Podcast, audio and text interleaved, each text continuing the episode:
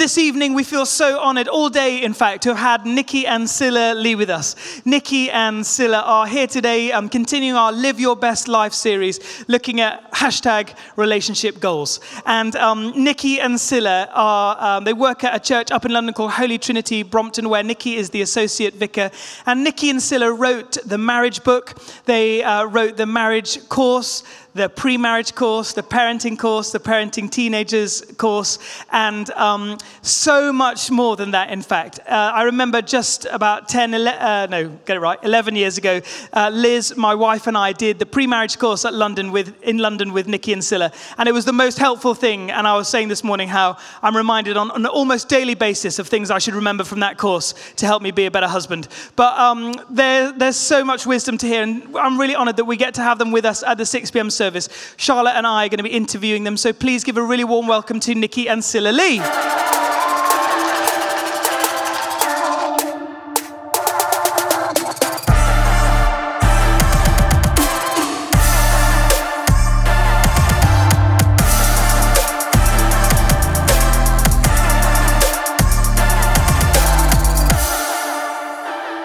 It's so nice to have you with us. We're, um, we're so grateful to you and going to be great. Um, Charlotte and I are going to be asking you some questions, which I know that um, few people in the room have contributed to some of those questions as well. So thank you again so much. Um, so to begin with, we'd just love to ask you some questions just to get to know you a bit better, um, and particularly about your relationship. So Nicky and Sila, how did you guys meet? Oh gosh. Well, we met a very, very, very long time ago. Um, I was just 17. Nicky was 18, way older. A mature man. yeah, I, I had a full head of hair. That helped. And I had a car. So that was the second factor. That weighed heavily. He had just left school. I was still had another year to go at school. So anyway, we met going on holiday I, with a mutual friend and in the southwest of Ireland, and we um, spent two weeks in next door holiday cottages with a whole kind of lot of well families and teenagers and everything and i mean i literally nicky says i'm completely wrong to say this but i fell in love with him at first sight when I saw him getting out of the Mini in the ferry queue at Swansea Docks, not a very romantic place. I thought, wow. And then Nicky says to me, That's not accurate. You just basically fancied me. And I said, Yes, exactly. I'm not meant to tell that publicly, darling. That was a private conversation. And anyway, I felt exactly the same about Sila. But neither of us told each other what we felt because we had no idea whether the other felt anything. And this went on for 10 days. And we were trying to impress each other and so on, till eventually it all came out. And, well, that's another story, really. so, really, from, from that point on, we were like going out. But I mean, I was still at school, and Nicky actually then disappeared to, to, on his gap year for six months. And this is 1970 three, two, three, three. And um, there literally was no way of staying in touch over those six months. And everybody said to me at school, Don't be silly. He'll have forgotten you by the time he gets back. Forget it. This is all never going to happen, and all the rest. I knew inside. I said, No, it's going to still. And, you know, I love him. And um, no internet, no nothing. So the only way we could stay in touch was by writing letters to each other. But Nicky was traveling from Ethiopia in the north of um, Africa all the way down to the south and he, to Cape Town. And he had no idea where he was going to be, when, or anything. So the only way we could do it was by writing to, there's a, like the main post office in the capital city of each country. Oh my gosh, it's like a real life Dear John situation. You know the movie? anyway, we survived that. And actually, that was an inc- I hate not seeing you guys around here. It was an incredibly formative part of our relationship building because honestly, we've got six months worth of letters that, that we communicated stuff that I know we would never have communicated to each other if we'd been seeing each other all the time. That's really amazing. And I kind of probably jumping ahead to some questions that I could ask a bit later, but um, kind of talk about that must have been a time where your like emotional relationship was really building when you weren't physically with each other, you weren't spending that quality Yeah. time with each other. How did you um, sort of in that dating phase still? How did you manage to navigate this kind of emotional boundaries, I guess, um, which are, are re- like an important part of relationships. We often talk about physical boundaries, but how did you guys navigate those emotional boundaries in your relationship? I I don't think we thought of it in those terms at all, but it was very much uh, over the months and then over the four years till we got married, it was just gradually just disclosing more and more. And I, I think one of the things we realized is that close relationships like this, a dating relationship, is about finding out about each other. And that was partially, as Sila said, writing letters. It was partially, then when we were back together, asking each other questions. And I, I think one of the greatest insights into relationships is there is always more to discover. We never get to know everything there is about another person. That's what makes relationships exciting and fun. Or conversely, if you stop asking questions, when they, they become stuck, they get boring. It's, um, it's amazing hearing you guys talk about your marriage, and um, we've been talking about relationships. But I wonder, when you think about relationships, um, two questions, I guess. One is, is marriage for everyone, and is that what we're all sort of aiming towards? Um, and when you talk about values in good relationships, are you just talking about marriage or you know, dating relationships? Do you know what? One of the things I love about the New Testament is that marriage and singleness are both valued very highly.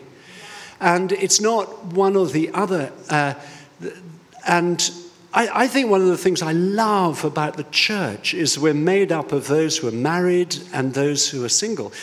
And you know, both Paul describes both marriage and singleness as gifts. Now, some people say, "Oh, I don't, I don't want to have that gift. Thank you very much." But actually, a gift in the New Testament, when Paul's talking about it, is this is something that a way that God wants to use us. And, and people don't usually think of marriage like that. They don't think of marriage in terms of how can we be used as a couple? Marriage, in sort of Hollywood terms, is how can I be fulfilled? How can we make each other happy? How can we be happy as a couple? But marriages are designed to, to, of course, for there to be this deep connection, but they're to be used for others. And exactly the same for singleness. God uses single people in a way he couldn't use married couples, and uses married couples in a way he couldn't use single people. We need both, we need each other. And I think that's why a church made up of singles and marrieds together, this is a healthy community, and where we value both equally.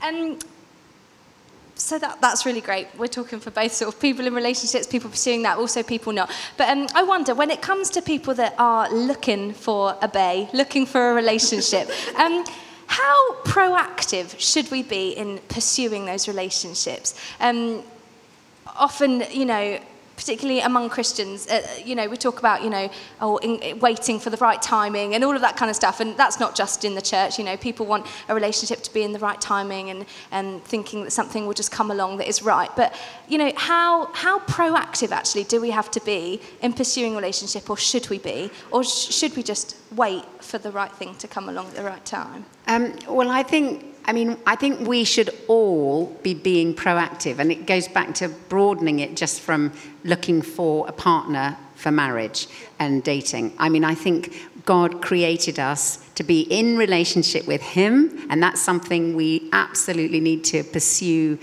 every day of our life.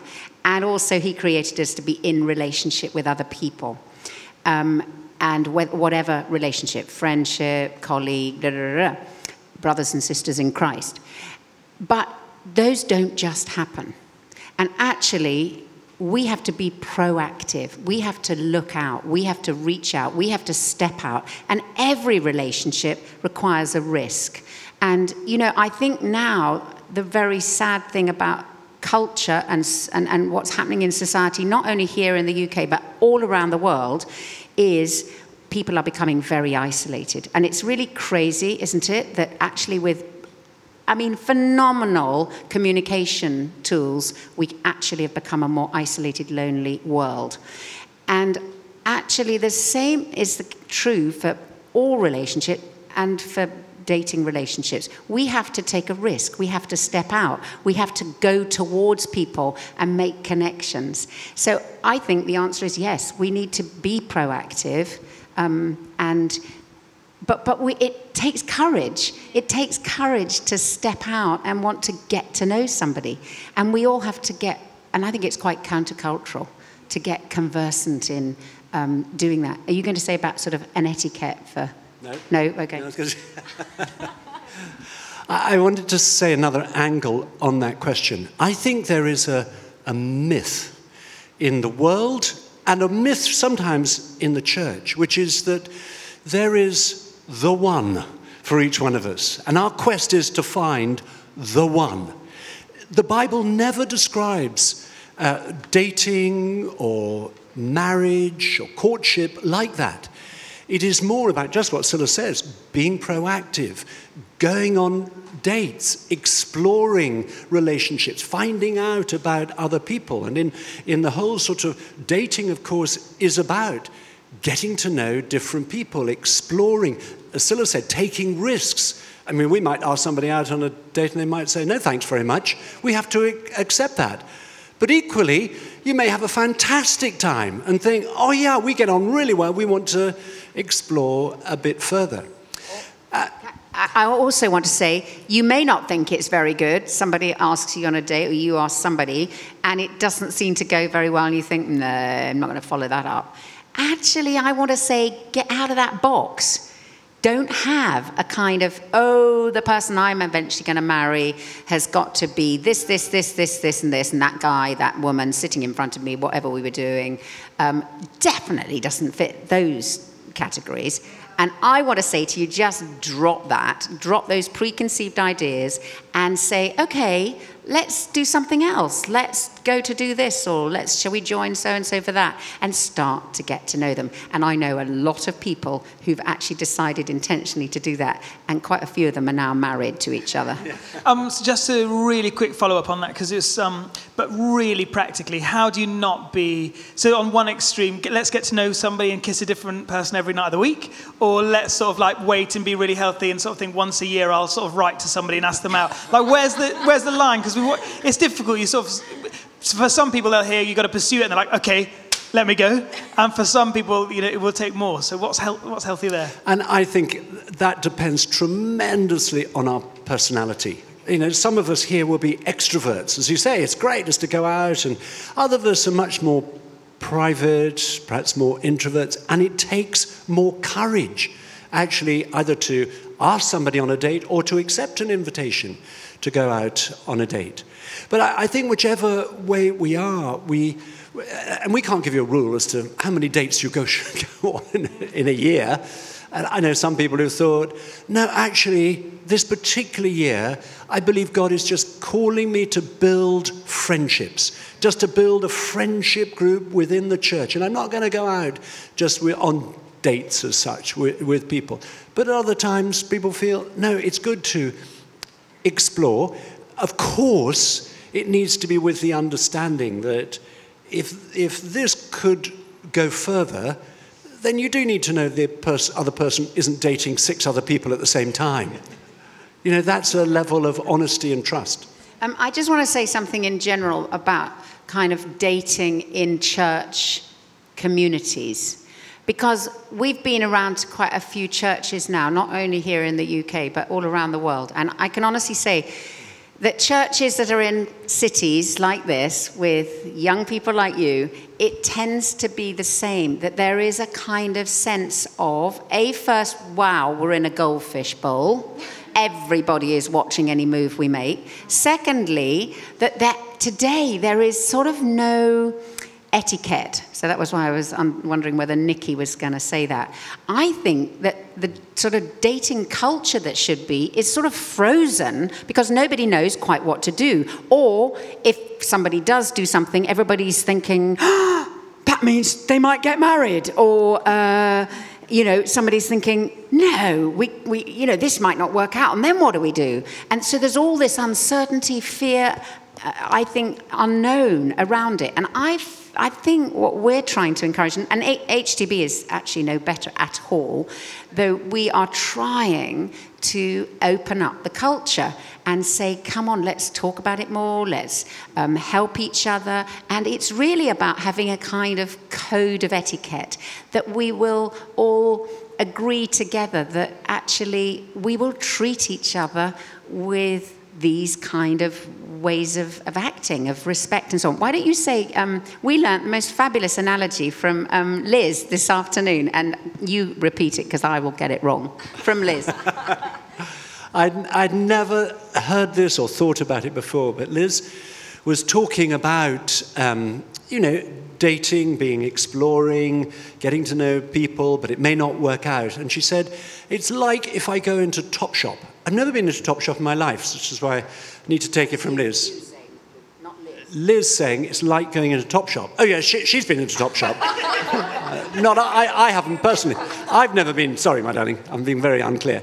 But she said going into Topshop, if she tries something on, she may not buy it, but if she doesn't buy it, she doesn't sort of chuck it on the floor. She actually treats it with, uh, with respect and, you know, might fold it up because somebody else might want to buy this. So, and I thought, I thought really that's good. a great attitude if you're trying on tops yeah.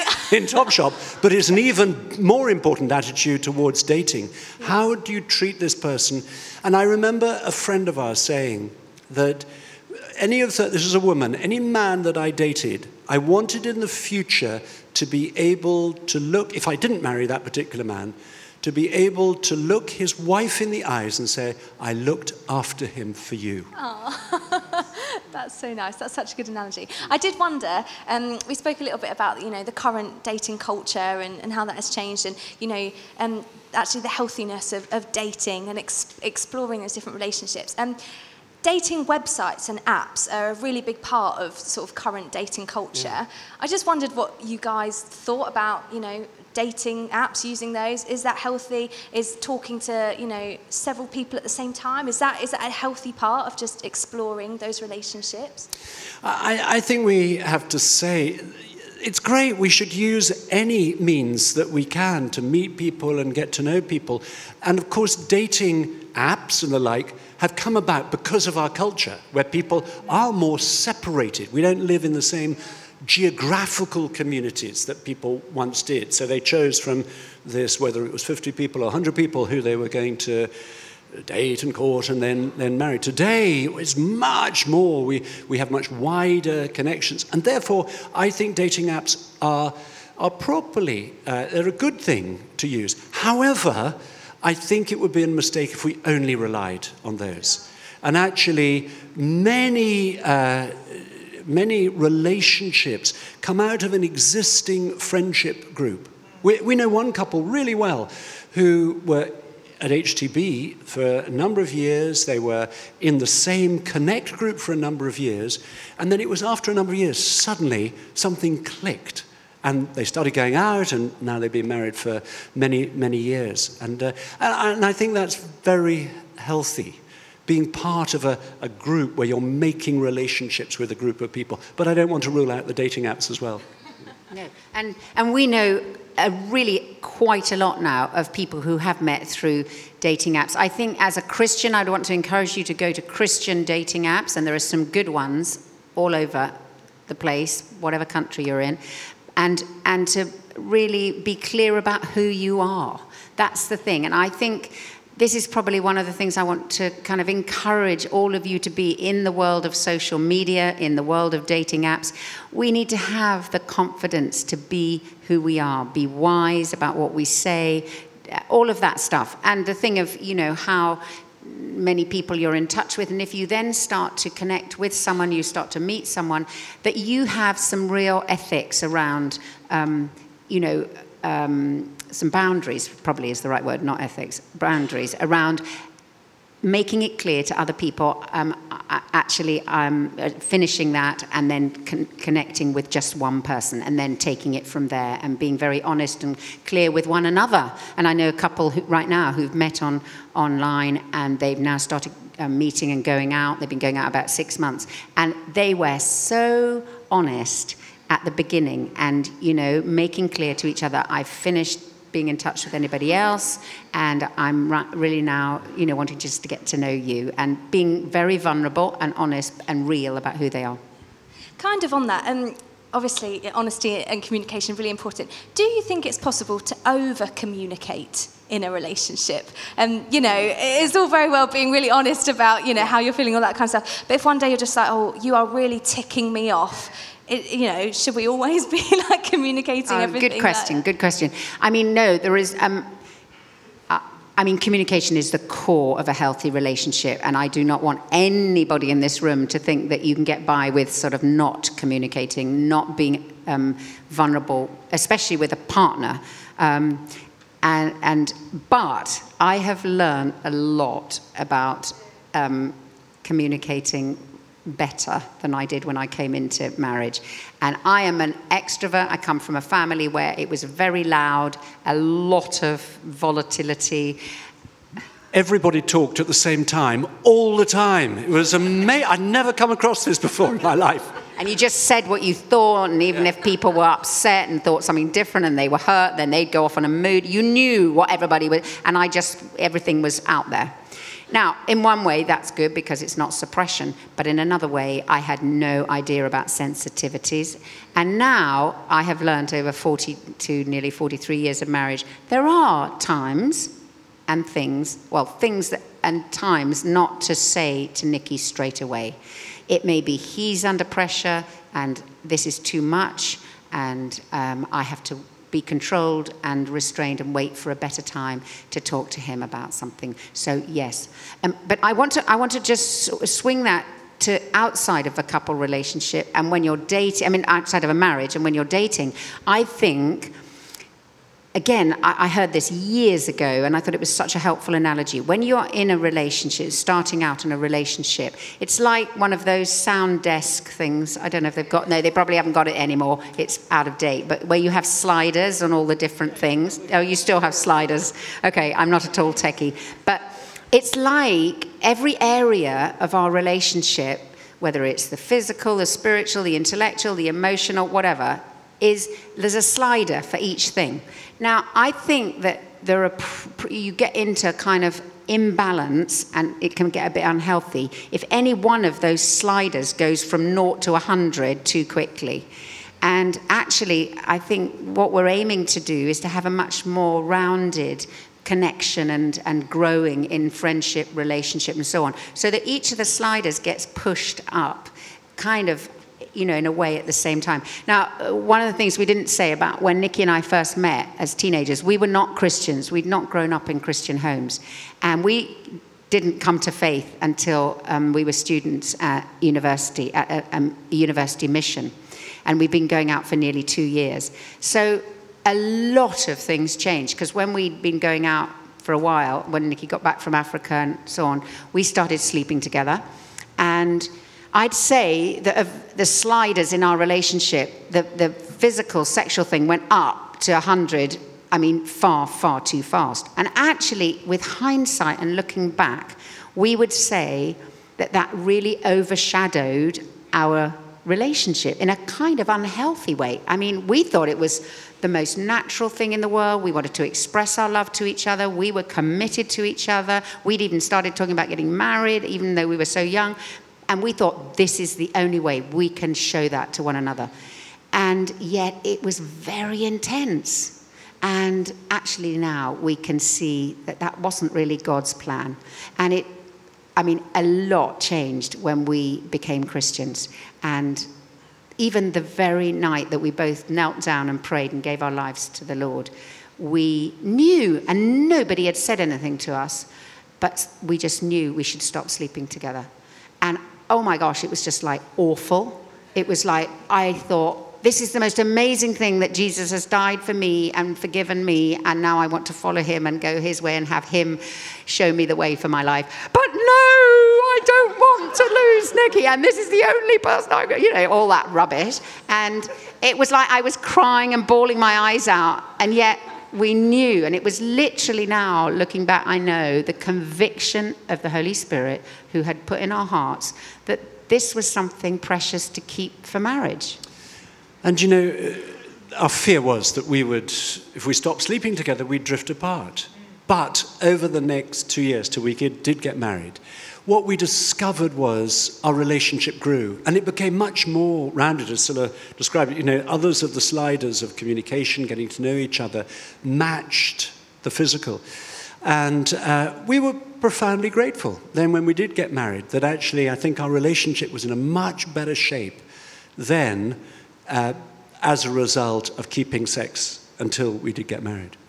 I've got a couple of follow-ups about Yeah. that because um, I didn't grow up going to church either, and I remember I became a Christian, and similarly, nobody really said, but I felt the Holy Spirit sort of say, "Oh, that's for marriage." Um, why do you think the Holy Spirit um, encourages sex for marriage? And if people haven't got that language around the Holy Spirit doing, why why do Christians talk about saving sex for marriage?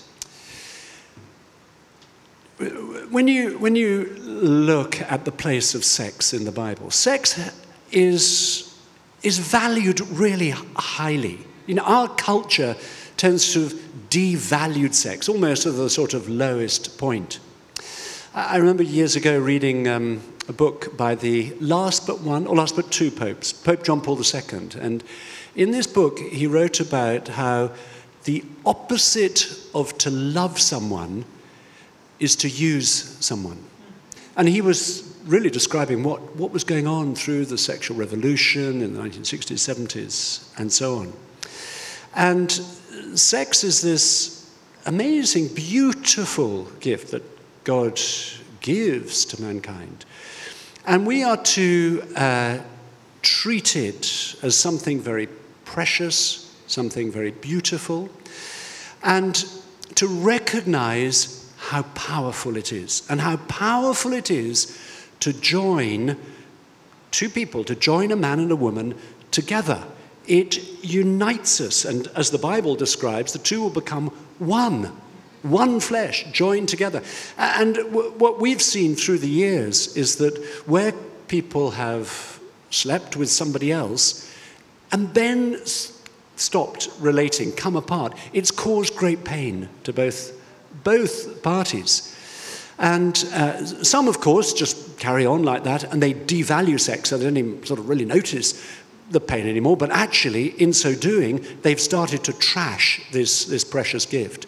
And God gives us his guidelines because partially he wants to protect us. He wants sex to be this amazing bonder, uh, but to keep it for that committed relationship, the covenant relationship of, of marriage.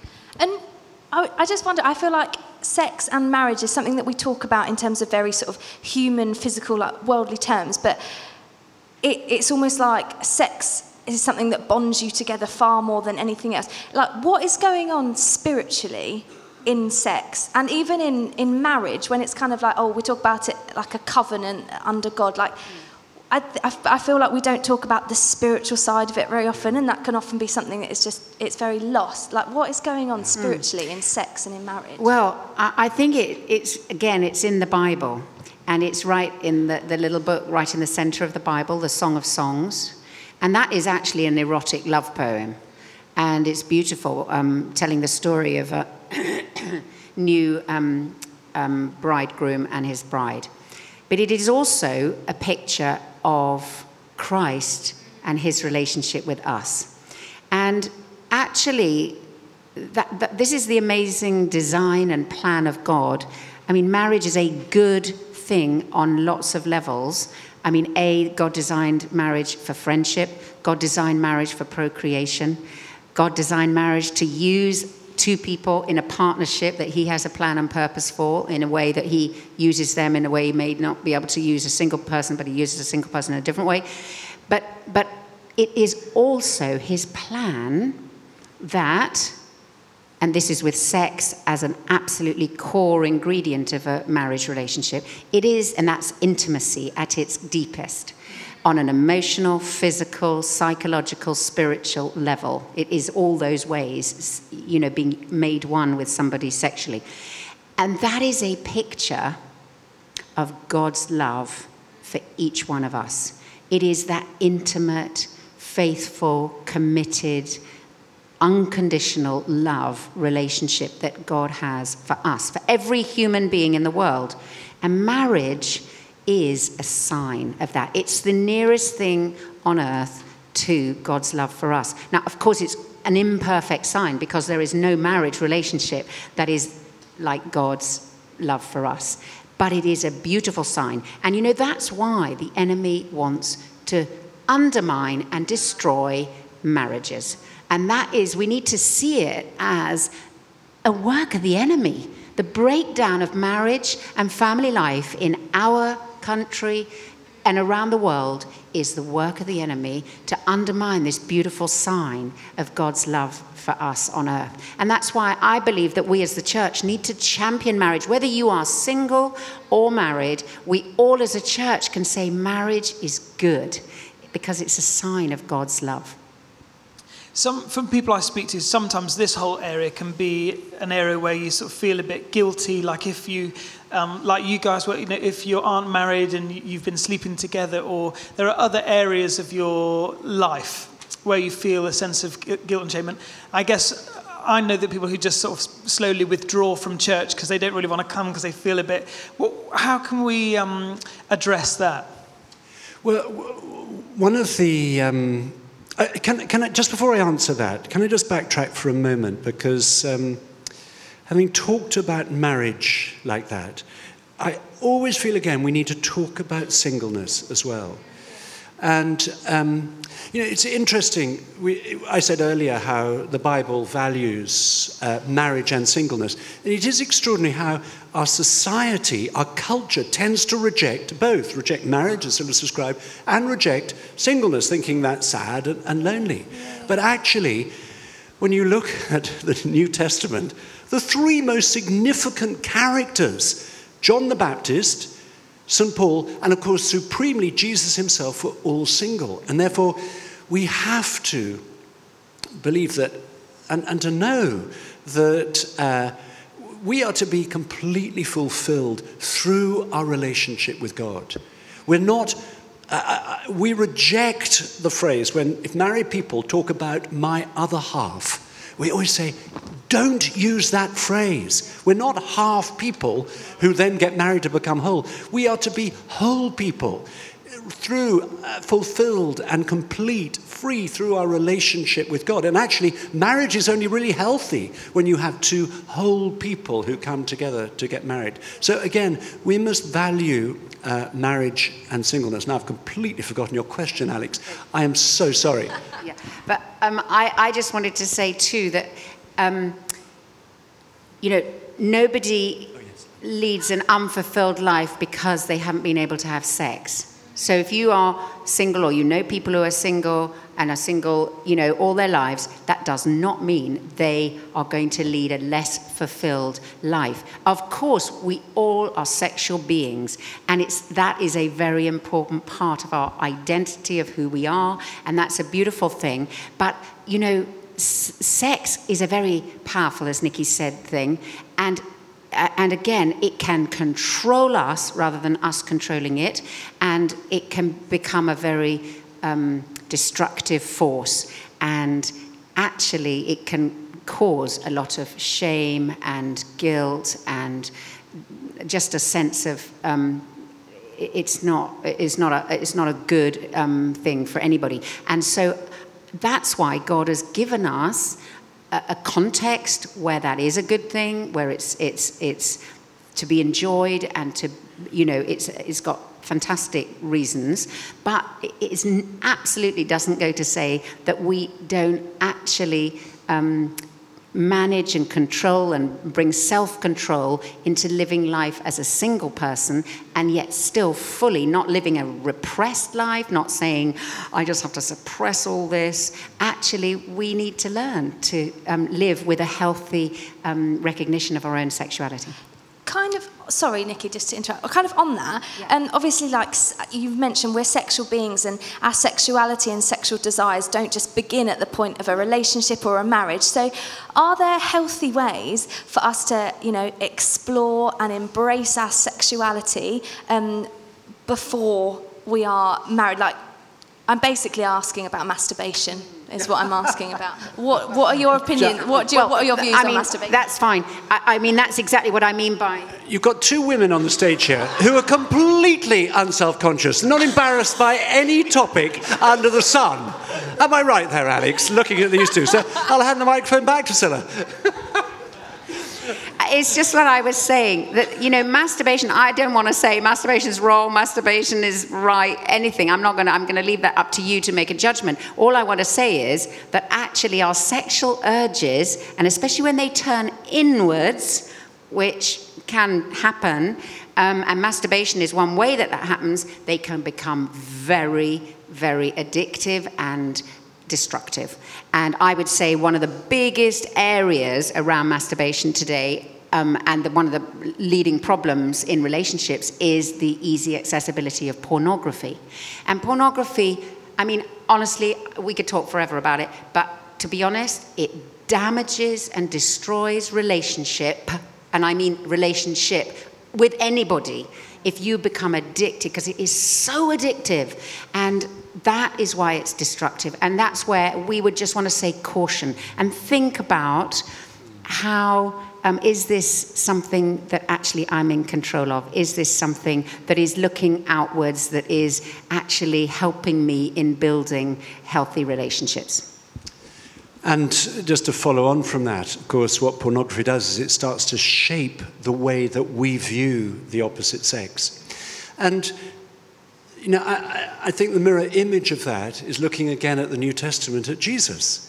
Jesus had very close relationships with men and with women, and yet was a single celibate man. Uh, and I love that. And if you want to follow, pursue this further, read John's Gospel with, with that in mind. And the close relationships, very clear with his disciples, but also there are three occasions through John's Gospel where Jesus is alone with a woman and in each case, she is a figure of shame. Uh, the woman at the well comes in the middle of the day. She's had five husbands. Man she's living with, not her husband. May well have been pregnant, actually. Comes in the middle. Jesus engages her. Uh, the woman uh, caught in the act of adultery, where Jesus says, Let him who's without sin cast the first stone, just left with this woman. Go and sin no more. Neither do I condemn you. And then Mary Magdalene in the garden. And each time I think, oh my goodness, these are beautiful because Jesus takes away their shame.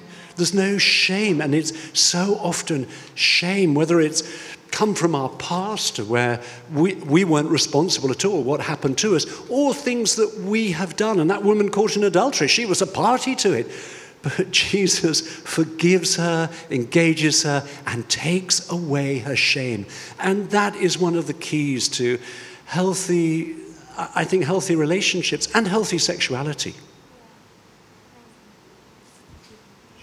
We could, we could keep asking you questions all night. There's so, there's so much that we could um, ask you about. But I wonder if what we might do, because if we um, wrap up our interview now. We've got a bit longer to be able to pray, and we'd love you to lead us um, in a time of prayer if that would be okay. What we do is um, every Sunday night we have an opportunity for people to pray and people to respond. So I wonder if we might do that now if you're happy to lead us. Should we stand?